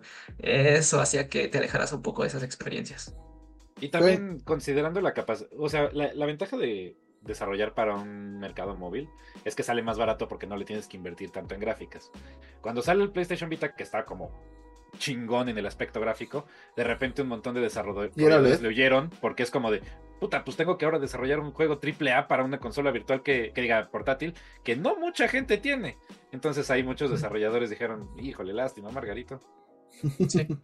en Japón sí fue un éxito. Por cierto, jueguen Gravity Rush. Ese fue el único Ah, juego que. Gravity, aplica las cosas del Vite. pero que funcionan. Jueguen Gravity Funcionan Rush bien. 1 y 2. Funciona chido. Sí, jueguen Gravity Rush. Gravity Rush es un muy buen juego. Bueno, si tienen un Vita. No, está Sí. para Play 4. Sí, ya salió. Entonces jueguen. Y juegan el 2. Hasta los dos. Gravity Rush 1 y 2. Son muy El- buenos. El 2 creo que no usa tantas cosas porque ese sí era ya pensado para consolas de casa, entonces ya no tenía tantas mecánicas raras, pero yo cuando lo traté de jugar eh, en el BT, este, debo parar, em, me mareaba un chingo esa madre. Sí, sí te marea ese juego. Pero ya le hablamos a un medium y a un chamán, así que ahora ha regresado. A medias regresé. Todavía no pueden desbloquear mi skin porque tienen que pagar por ella. Falta el pase de batalla. Está de prueba, Aguanta porque así te vas a quedar. es la beta. Soy la, soy la beta anticipada, así como Palworld. Toda, toda bugueada. Más bien como Suiza de Squad, ¿no? Sácale, Es lo que quiero hacer. Por lo bugueado el Venus. Pero bueno, cuéntanos qué dijo nuestro amigo compadre, compañero y amigo Neil Druckmann, papá de Diego. ¿Por qué me insultas a mí? Yo qué mal te hice. Bueno, ya después hablamos del papá de Diego. Bueno, no vamos a hablar de él en este momento. Diego Dreyfus. Eh, bueno, esta semana se estrenó la última parte del documental del Making of de The Last of Us 2, que se llama Grounded. En el, pues se abordaron todas sobre el desarrollo y producción. Pero lo más importante es que al final de este se habló del futuro de la franquicia de The Last of Us y Neil Druckmann básicamente confirmó que ya tiene la historia para The Last of Us 3 que en un principio quería contar otra cosa con el siguiente juego de la saga que al parecer iba a ser un DLC para The Last of Us 2, sin embargo se descartó y en este momento dijo que ya pensó en algo más interesante o en una historia que le pueda dar un cierre a lo que hemos visto en estas dos pasadas entregas. Con esto pues básicamente ya dijo que van a expandir la historia que ya tienen y que básicamente será el cierre de la saga. Eh, Eh, que ¿Acaso también- crees que no va a ser spin-offs? ¿Lo dudas? Probablemente. The Last of Us México ahí. Eh, lo que también dijo es que pues ahorita no están como en ninguna fase de desarrollo del, producto, o sea, solamente tiene ya la idea de cómo va a ser Last of Us 3 en, en cuanto a la historia que va a seguir. Se sabe que Naughty Dog ahorita está trabajando en una IP nueva, entonces o veamos The Last of Us 3 muy al final de PlayStation 5 o hasta el PlayStation 6. Miren, eso es lo positivo. Ya tenemos dos juegos confirmados para la siguiente consola de Sony. ¿Más humo? No se puede. y un Last of Us. Yo pensé que Xbox era el del humo, el que nada más te ponían los trailers con, con el nombre de una nueva IP o que te decía, compremos este estudio y vamos a hacer un juego como dentro de 5 años. Pero esto ya es excesivo. o sea, ya nada más te dicen, tenemos el concepto de un juego. A lo mejor y lo hacemos. Estén atentos. A lo mejor Este güey se la voló todavía más cabrón. Es como de, ah, sí, tengo una idea. Güey, chinga tu madre. Estaba, una idea. estaba el otro día así en mi cama, echándome una chela. Y dije, ¿y si Joel va al espacio? Luego me acordé que ya lo había matado, entonces tuve que volver a empezar, pero habrá un juego sobre eso. Tuve un sueño en el cual los honguitos llegaban al espacio.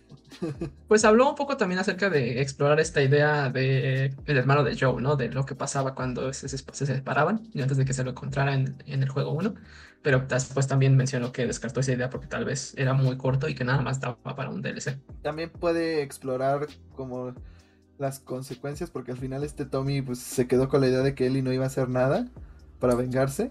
Entonces a lo mejor eso lo vemos ya en The Last of Us 3. Pero todo Más Todo- consecuencias para la todo niña. tullido. tullido, sí, ni puede caminar. Bueno, ¿te acuerdas de Hawkeye en, en el mundo de Old Dogan? Así lo vamos a ver sin su piernita así disparando flechas. Eh, Jus- justo lo que estaba pensando es que eh, incluso se podría prestar, como en The Last of Us 2, que veíamos a ciertos flashbacks en los que jugabas como ciertas partes intermedias de lo que pasaba entre el 1 y el 2. O sea, siento que si quieren volver a usar a Tommy como recurso, podría ser algo así. Ya. Sí, yo pienso lo mismo que Jaime, ya basta. Me gustaría ver más del universo de Last of Us, pero no con los mismos personajes. Me gustaría que saliera otro juego con otros nuevos personajes, en otras localidades, con otro tipo de narrativa, algo más de acción.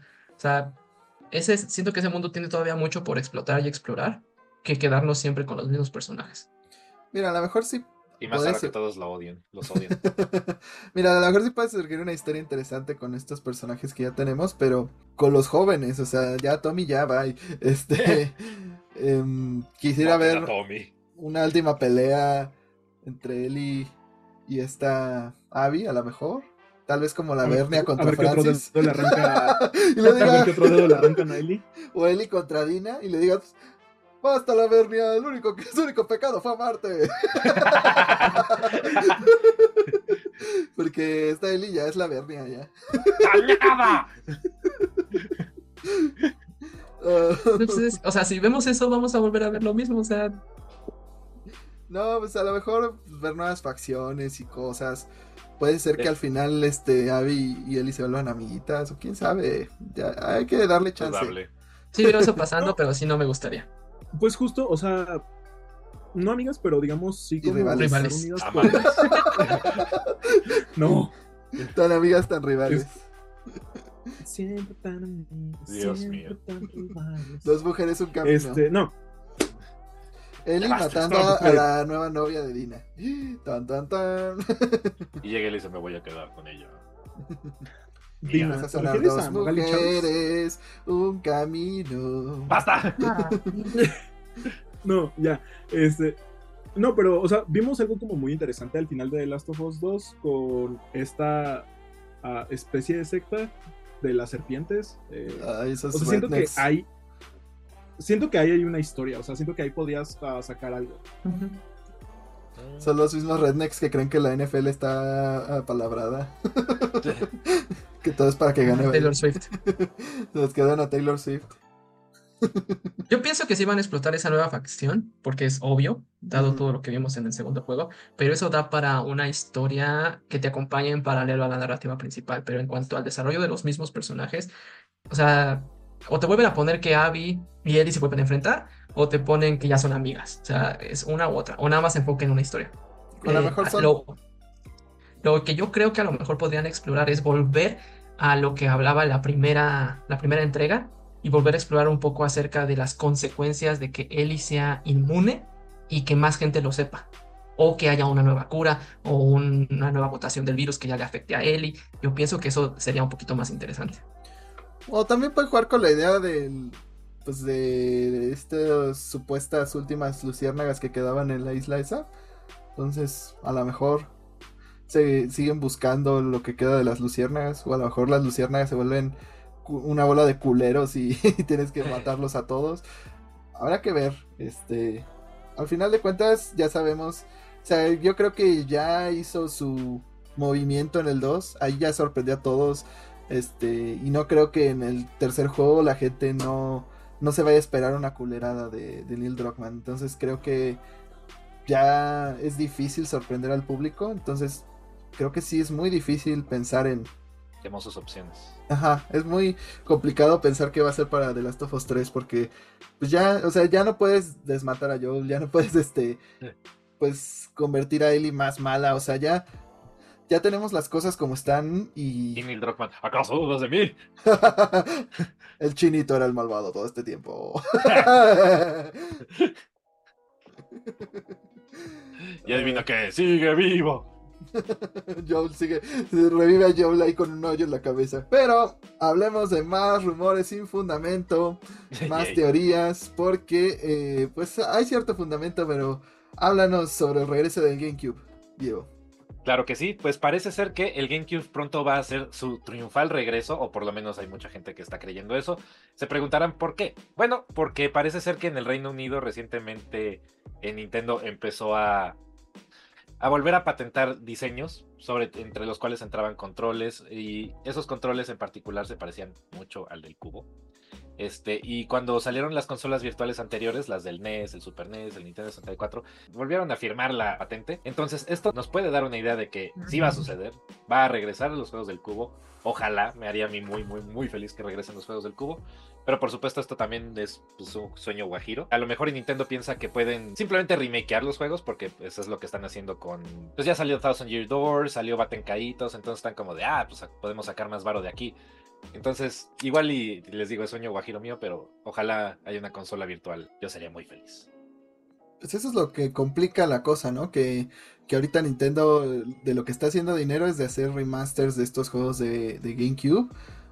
Pero pues también lo vimos un poco con los juegos de cuando sacaron Mario 64 en la colección de Mario y luego sacaron Mario 64 en la pero sin la remasterización. A lo mejor ese podría ser el trato que tengamos.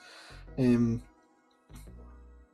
y pero aparte, pues por los tiempos ya quedaría un poco más para la siguiente consola de Nintendo. Entonces, mm, podría dar una excusa para que pues estos juegos no se sientan tan nuevos y te digan, mira, sé que te vendí esta remasterización, pero ya está aquí el servicio. Estos no están remasterizados, pero puedes jugar estos. O, o a lo mejor te dan una lista de juegos que son los que no han hecho en remasterizaciones. Le hace F0GX, es- eh, eh, Fox, este, Star Fox Assault o este, Adventures o Mario Strikers, eh, Mario Kart, este, Double Dash, em, Basta, Jaime. Wind Waker. mm, no sé. I, Sí I podemos can seguir. only get so erect. Basta. El Fire Emblem de, de GameCube y al fin los malditos revendedores pues se queden sin dinero. Con su podcast. Con sus Este, roscas. Ya se les pudrieron, Fer, ¿no viste las fotos? yo pienso que Nintendo sí podría sacarlo en el online y mantenerlo porque hay rumores de que el servicio online se mantendría para la siguiente, la sucesora del Switch, ¿no? Entonces, si tú tienes una membresía aquí, se podría mantener y entonces podrías jugar ambos títulos. No estamos hablando que son juegos que es casi en la nube o que puedes estar descargando. Eh, eso sí lo veo factible. Y Nintendo te, te puede vender cosas este, dos veces. Lo ha hecho cuántas ocasiones, cuántos años nos ha dado Ocarina of Time. Entonces no veo el que no veo qué lo detendría para darte un Wind Waker en la versión de Cube Online y después dártelo remasterizado. O sea, Hueva. fácil te lo puede, lo puede hacer. o, a- o la- o Metroid Prime sin remasterizar. esa, esa es la respuesta. No te van a hacer la, no te van a dar remasters de Metroid Prime 2 y 3, solo te los van a lanzar en el servicio. Así como ahí está tu chingadera. Para de chingar. Imagina que están remasterizados. Pues yo um, creo que mi biblioteca más grande es de juegos de cubo. Entonces a mí sí me haría muy. Yo, yo, yo quiero esa pinche consola virtual. Ahí tengo todos mis juegos y los quiero volver a jugar. Aunque lo podría hacer, ¿no? Porque los tengo en físico, pero más allá de eso. ¿De qué va a estar? Va a estar. La, yo creo que la verdadera pregunta es, ¿va a estar incluido ya en lo que estamos pagando del paquete premium de online o nos van a abrir un nuevo tier más caro? Si, si, si hacen eso, si te escuchan y te hacen eso, voy a ir a Nintendo y personalmente te voy a matar a algunas perras. Alegadamente. Alegadamente. Sí, este, este es un vil rumor sin fundamento. Lo que diga Diego es un personaje y no refleja los pensamientos de Glitchivisión. Ni de Diego. Oh, sí, lo Soy es. solo un personaje. Al menos no refleja el pensamiento de los demás, de los tres miembros restantes de Glitchivisión presentes, ni de Magali Chávez. Pero, este, pues sí, yo creo que a lo mejor una vez que saquen la nueva consola le van a subir el precio al online y, y para que la gente no se queje, la justificación va a ser, pero hay juegos de cubo. y ya. Fuck you. El premium ya de por sí. Pues mira, si lo compartes, todavía en familiar es bastante accesible. O sea, en comparación a las otras este, membresías, la de Nintendo sigue siendo la más barata. o sea, Ujú. Y la que más te da, aunque son juegos viejos, pero son buenos juegos. y te da cosas como este F099, como Tetris 99. De vez en cuando te sacan una preview de un juego. O sea, ah, Me hubieran dejado el Super Mario 32, creo que era. Eso 35 estaba, 35, eso estaba muy padre. Eso no sé por qué lo quitaron. Por culeros. Básicamente. Porque sí le, da- creo le que daba te valor a su otro. online y se jugaba muy chido. Perdón, Fer. Adelante. No, no, no, perdón. Yo creo que sí te van a cobrar. Si sacan el de cubo, te van a cobrar otro tier. ¡No! Yo creo que de entrada ese va a ser eh, un precio aumentado en el online para la nueva consola. Y ya va a incluir el, el GameCube, pero pues porque todo va a subir de precio. el expansion pack y el, y el paquete normal. Y en el paquete normal me imagino darán 10 para que la gente que pague un poquito menos. El del cubo ya no va a ser el expansion pack, va a ser el premium pack. Una cosa así. Y es como todo lo de los anteriores más los juegos del cubo. El Funky Mode. no, ya con eso valió la pena. Mira, Diego, tú dices eso ahorita. Pero no pagarías más por jugar Melee en línea. o Mario Strikers, el bueno, en línea. O Mario Double Dash en línea. ¡Jaime, basta! o el Esa es multiplayer. otra cosa que 2. también eh, como que invalida un poco este rumor de que dicen que habría muchos problemas con el online de Cubo, dado todos los problemas que hubo con el online de 64. Pues mira, el, el online de Nintendo va a seguir siendo una mierda. Pero este, poco a poco han ido resolviendo los problemas con los juegos multijugador de 64. Aunque en Cubo estaría un poco más difíciles porque los juegos son más rápidos, pero yo creo que con el tiempo se alivita y mucha paciencia, este, tendremos juegos de, de GameCube corriendo en Nintendo Switch. Pero, eh, Arad, cuéntanos, eh, pues, ¿qué ha sucedido últimamente con Pokémon Company? Porque hace mucho que no los molestamos. Hablemos de Palma. No, hubo una agencia de ¿Algo marketing. te refieres a Maga ya? Basta. No puedo, Magali Chávez ya es mi personalidad. Y culpo a Jaime por ello. I'm the problem, it's me. Son unos idiotas. Y aparte otra vez se lo eres. Pero, Otra vez se volvió un muñequito ¿Me de? Kojima. ¿me oyen? ¿Me sienten? Esta semana, pues, eh, ha habido información interesante respecto a Pokémon. Y es que, eh, según información traída por un miembro de BGC, eh, Pokémon Company había, habría estado escuchando los comentarios al respecto ah, de los últimos juegos que fueron lanzados de la saga principal, es decir, Scarlet y Violet, y los tomarán en cuenta para lo que pues viene para el futuro de Pokémon, es decir, la siguiente generación, los siguientes juegos principales que probablemente salgan en uno o dos años. Y es, es que, pues si no lo recuerdan nuestros escuchas, durante pues los primeros meses Pokémon, estos juegos, bueno, Pokémon Scarlet y Violet, estos juegos recibieron pues muchas críticas de los fans, sobre todo por el rendimiento del juego, lo poco pulido que estuvieron eh, las gráficas, los movimientos erráticos, tanto que Nintendo y Pokémon Company pues sacaron un comunicado que yo digo que fue más parte de Nintendo que obligó a Pokémon Company, disculpándose con los usuarios por el estado en el que salieron los títulos. Lo sentimos, pero no vamos a hacer nada para Le van a dar repararlo. más tiempo de producción, eh, fue básicamente lo que dijeron. Pero yo creo que lo ideal sería que les dieran más tiempo de producción a estos títulos.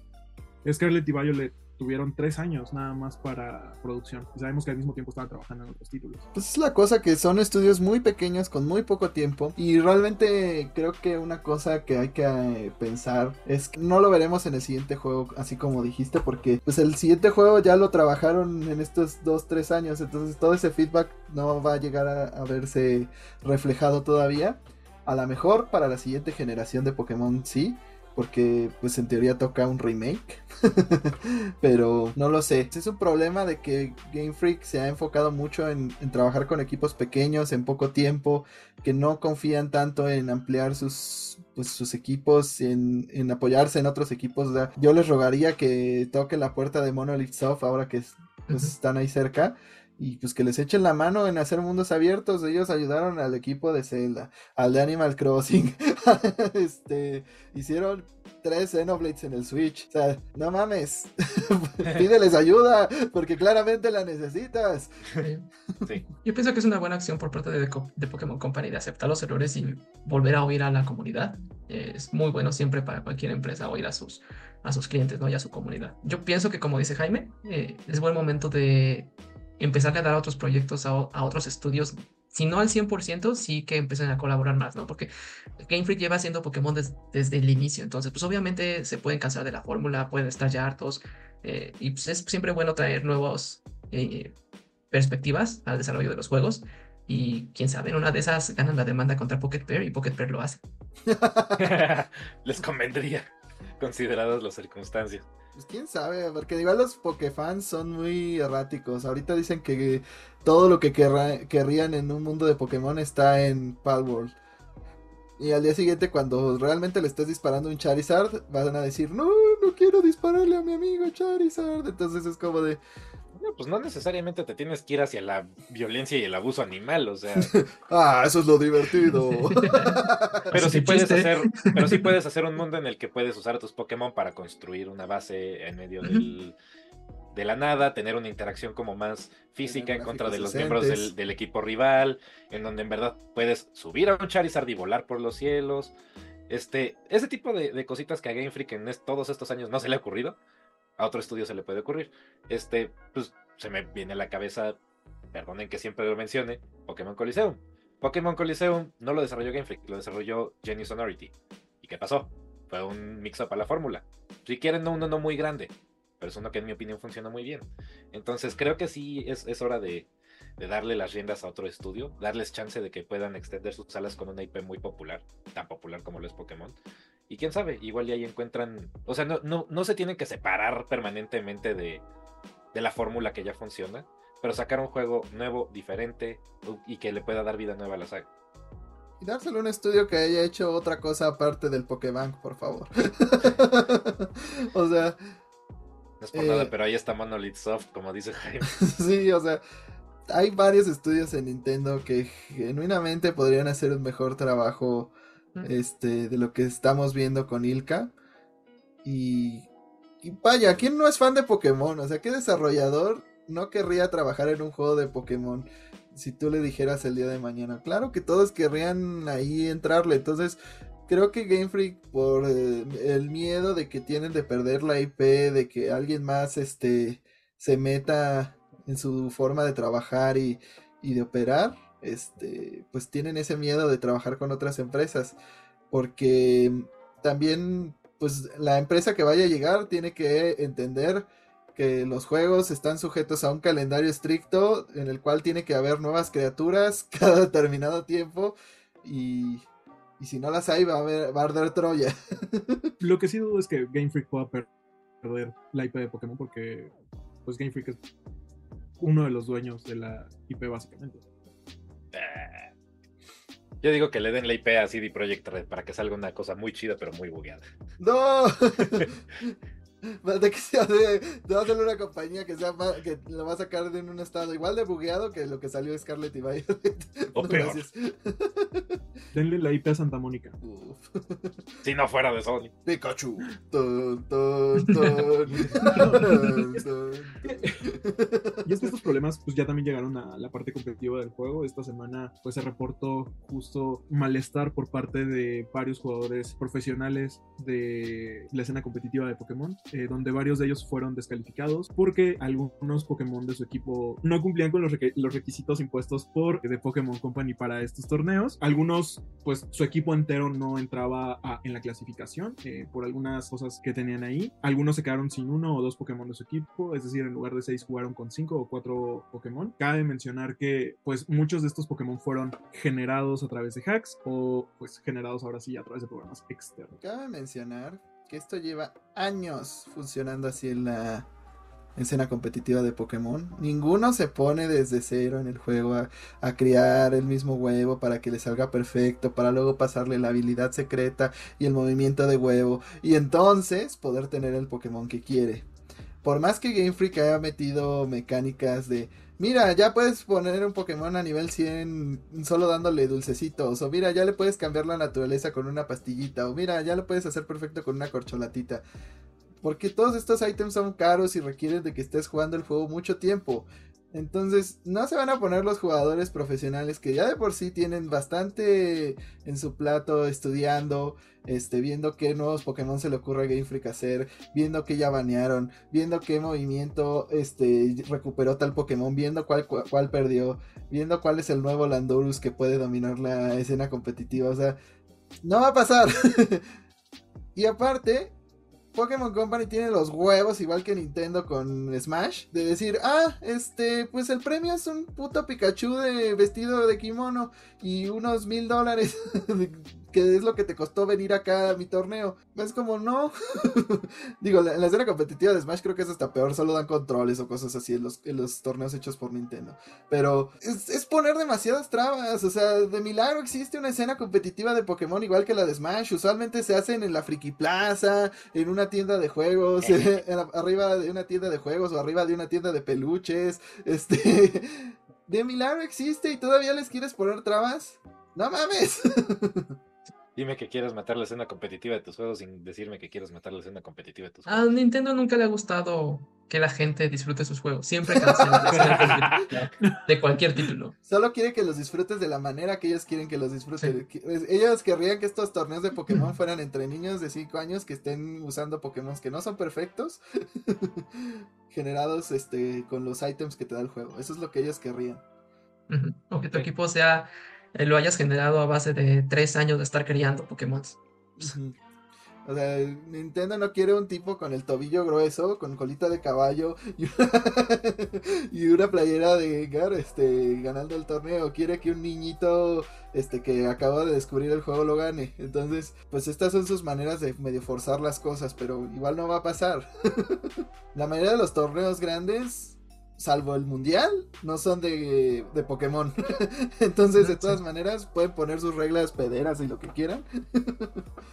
y no van a impedir que sigan pasando. Pero pues sí, son muchas trabas. La verdad es que es, eh, pues ojalá Game Freak, algún, bueno, Pokémon Company se dé cuenta de pues que esto no es viable, que nadie va a jugar los juegos así por más mecánicas que le trate de poner para el competitivo y pues les den más apoyos porque pues sí, sus premios están muy, pero que muy chafas. Pero Fer, cuéntanos eh, cómo han afectado los despidos recientes de los que hablamos la semana pasada, pues a los diferentes estudios de Microsoft. De esos 1900 puestos reducidos en eh, Microsoft y Activision Blizzard que hablamos la semana pasada, algunos de estos fueron o pertenecen a los estudios de Sledgehammer Games y Toys for Bob.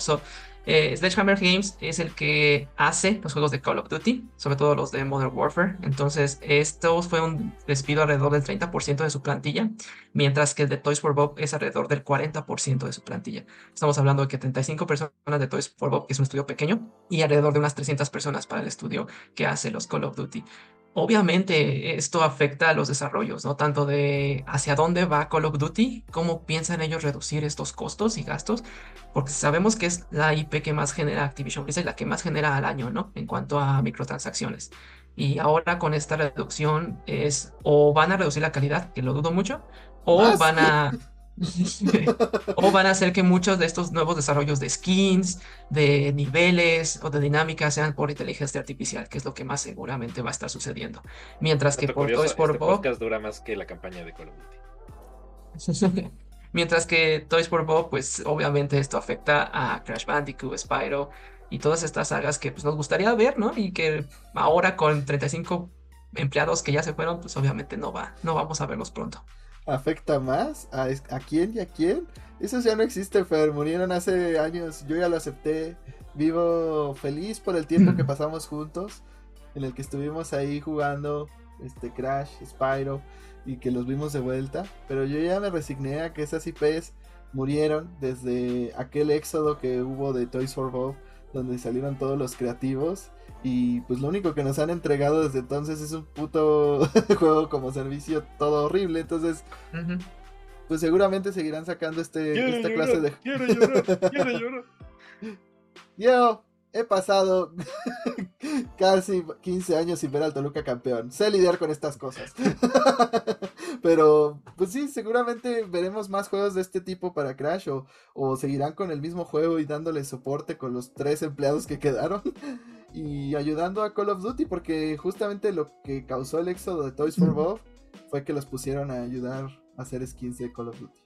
Yo pienso, y espero que no se haga realidad esto, en que Toys for Bob desaparece y que Microsoft nada más se queda con las IPs y la infraestructura.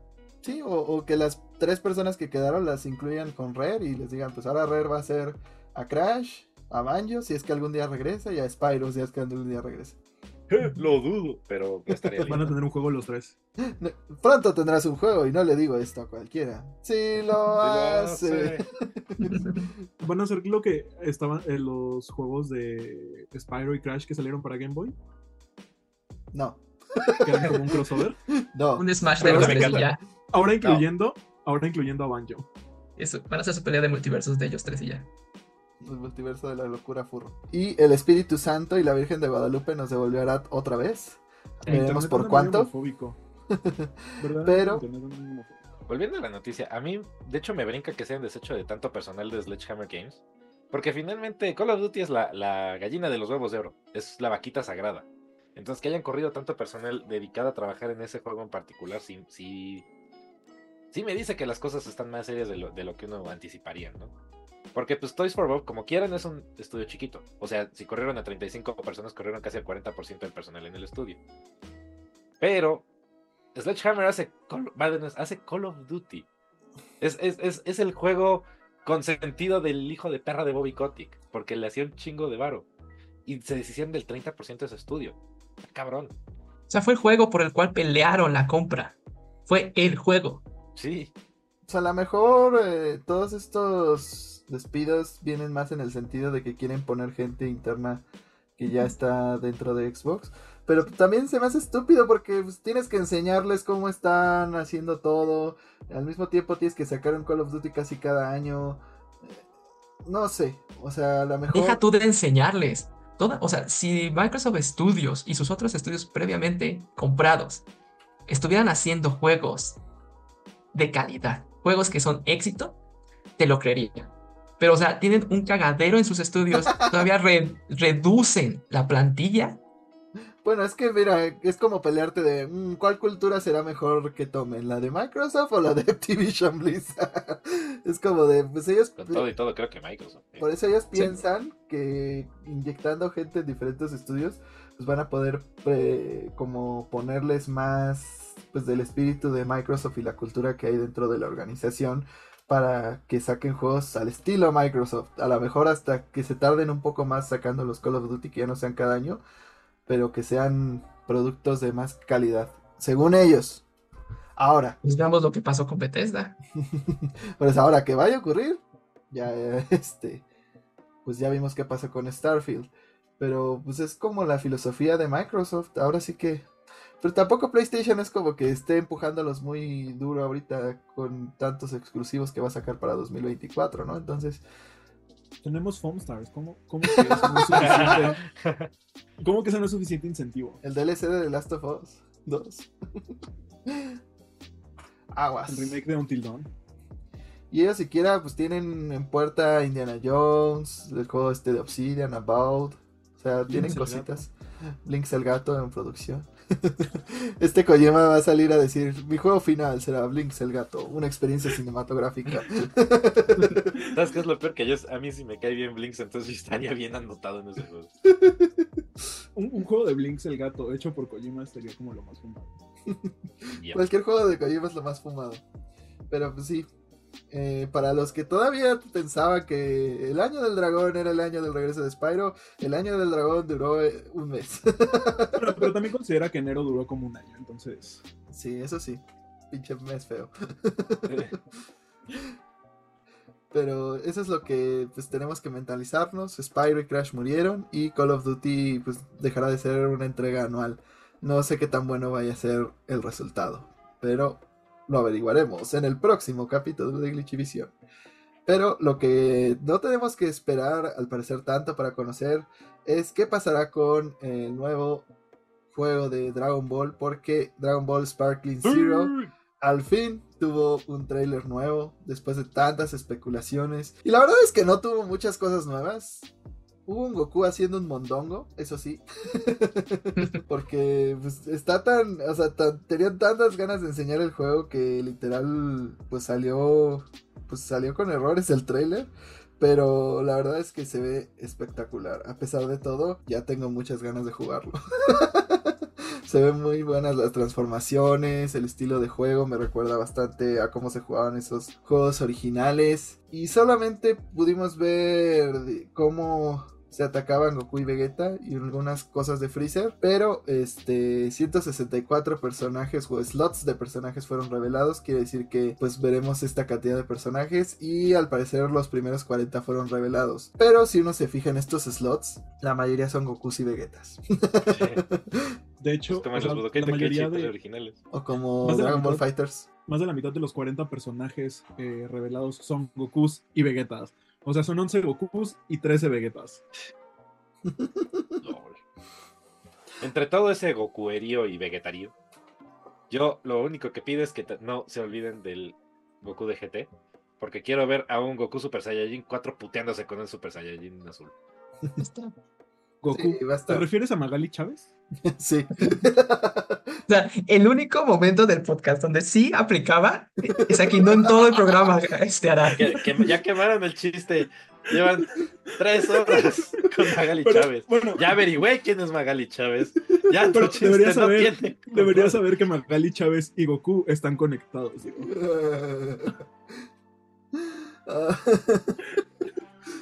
Un saludo. Jaime, no, no, no puedes usar tu magia negra y volver a desaparecer, ¿verdad? ¿Magia qué? ¿La magia es qué? Oscura. Ah. Bueno, este, pues yo espero justo que sea un- una mezcolanza, una buena selección de personajes. O sea, en el Tenkaichi 3 había cosas como Babidi, Tau Pai Pai cibernético, este, los de las El perro películas, el perro aguayo, Magali. Ya, Ya basta, Freezer. El vampiro canadiense, el santo, Blue Demon, El cavernario, el Blue Demon, el Bulldog. Bulldog, el chavo del 8. ¿De qué se debe Brian? Bueno, el punto es que había personajes que uno, no- o sea, ¿cómo pensabas que ibas a jugar con Babidi y, literal podías pelear un Babidi contra Videl o cosas muy locas, o sea, hasta estaban los el insecto ese gigante de la película de la espada de Trunks. Entonces, ese es el punto. Pai. Por eso estaba Pai Pai, o sea, solo faltó el maestro Karim, creo, dentro de los personajes. Quiero pescarme un tronco, lanzarlo, irle- irme a la concha de su madre. Como Tao Pai, Pai, Tao Pai. A mí lo que me gustó muchísimo es el apartado gráfico. Como que hay una, o sea, el, se ve como de cómic, como los animes más bien, y de repente cuando hacen los poderes se ve como cel shaded, como estas animaciones de los capítulos especiales, se ve muy padre, y como que los ataques, como el Kamehameha o eh, los poderes que salen, como que tienen otra, otro diseño gráfico un poquito más realista, eso se ve muy padre, y también el trailer confirmó que vas a poder hacer transformaciones, ¿no? De el Saiyajin normal al Super Saiyan, a la fase 2, etcétera, durante las peleas, que era lo, lo más padre mientras estabas combatiendo. Hasta las transformaciones de Dragon Ball AF. ¿Te acuerdas de esos Gokus todos blancos, tronadísimos? Todos curseados. que te vendían de esos en el mercado. Sí, Sí. acuerdo. Y todos creíamos que eso iba a ser real. A mí sí me llegaron a vender la idea de así de, no, es que esos todavía en algún punto los van a animar. Dragon Ball AF. Y ahí depende. No había, había gente, había gente vendiendo DVDs piratas de Dragon Ball AF, güey. Y era Big Brother temporada 2. No lo sé. Afortunadamente, cuando vi eso, yo ya sabía que era falso. y, y ahí tienes a Arad metiendo su DVD viendo Death Note. Era RB de la familia. Era una familia de 10 en Acapulco. Pero bueno. Este. Pues no hay mucha más información. Tampoco dieron la perra fecha. Pero yo creo que este juego le falta mucho. Porque. Pues sí. Tengo entendido que sí está confirmado para 2024, ¿no? No. Solo ya lo puedes poner en wishlist. Igual que Silent Hill. Ese fue el gran anuncio. O sea, ni siquiera una ventana, nada más fue Wishlist Now. Ajá. O sea, ese va a ser, ese va a ser el nuevo tren de los juegos. Ya no te van a decir ni siquiera una ventana, ya, vas a decir- ya te van a decir nada más que ya lo puedes poner en tu este, lista de deseos. Ya, y Metroid 4, ¿por qué no lo podemos poner en nuestra lista de deseos? Porque ni Porque siquiera está no en esta etapa. o sea, es que tan culero está lo de Metroid Prime 4 que todavía ni siquiera lo puedes poner en wishlist. Todavía ni siquiera lo podemos, tan lejano estamos todavía de Metroid que todavía ni siquiera lo podemos desear. ¿Te imaginas aquel pobre perro pendejo que lo preordenó en Game Planet y todavía tiene su ticket guardado? Madre. En un punto Amazon me dijo, ya no te voy a seguir extendiendo el año de la, de este, de la preorden, ya mejor cancélala. es como los taxistas, ya cancélalo tú, papi, que yo no voy a ir. Así está. Pero, no sé, o sea, en el momento que digan que sale en 2024, va a ser mi juego más esperado de 2024, valiéndome madres todo el humo de Sony, todos los juegos de Xbox este, con Bethesda y, y- y el Crash Bandicoot este, free to play. Todo va a valer verga cuando me digan que eso sale en 2024. Porque yo nada más voy a estar queriendo darme de putazos con Babid y decirle: ¡Ah, Majin! ¡Qué rico te mueves! Eso dio un giro muy, muy oscuro. Creo que, creo que alguien debe dejar de ver. Alguien debe dejar de ver. Te dije que me llevaras a los al gym, no a los tacos, el gym. Puta madre, eres un granuja. Creo que alguien debe dejar de ver los doblajes de TikTok. Es que los doblajes con las voces de, de Dragon Ball son geniales. He venido a ponerles la falda.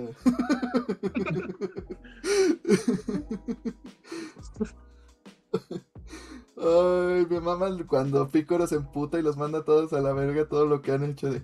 Si creen que les voy a pagar la doble jornada, están bien pendejos. Y se va. Pero... para que se vayan a revisar todos los videos de Dragon Ball. Espera, antes de, antes de eso, hablando de los doblajes, Ajá. usualmente está la tradición que para estos juegos sí meten el doblaje latino. Y estaría Ojalá. padre que lo mantuvieran. Pues ya, Estar puta increíble. madre, porque hasta lamentablemente no lo veo pasando porque ya en, lo- en Bandai en Latinoamérica están poniendo los trailers en inglés con el mugre Goku chafa este en inglés. A lo mejor, a lo mejor es porque todavía no trabajan en la localización del juego, pero quién sabe, esperemos que sí. Pues mira, Siempre han tenido como que ese, ese amor hacia el mercado latino y siempre nos han dado como que esas versiones, tanto como en los juegos de Dragon Ball como en los juegos de Saint Seiya. Sí, porque esas dos aquí en, Lati- aquí en México y en Latinoamérica son religión. O sea, la, se estaba transmitiendo la final de Super en una plaza. en Dayal Norte. Bandai Pero- Namco iba, no, todavía Animation iba a demandar al... Iba a demandar al gobierno. Pero ¿cuál plaza? Estaba en el puto Zócalo. Ahí está, güey. Pues el Zócalo es una plaza, güey. Por eso pero ya no era una cosa. O sea, iban a demandar al gobierno de México. No era una cosa menor. Ajá. Pero Dragon Ball y había- Seiya aquí son había religión. bares que lo promocionaban como pelea de box, así de los putazos entre Jiren y. Goku del torneo Había del poder. apuestas. Recuerdo que había apuestas para ver quién iba a ganar. Había club de strippers que te daban un baile gratis y ibas a ver los putazos. Y así fue como Diego perdió su virginidad. Sí, o como, digo, ¿tú cómo sabes?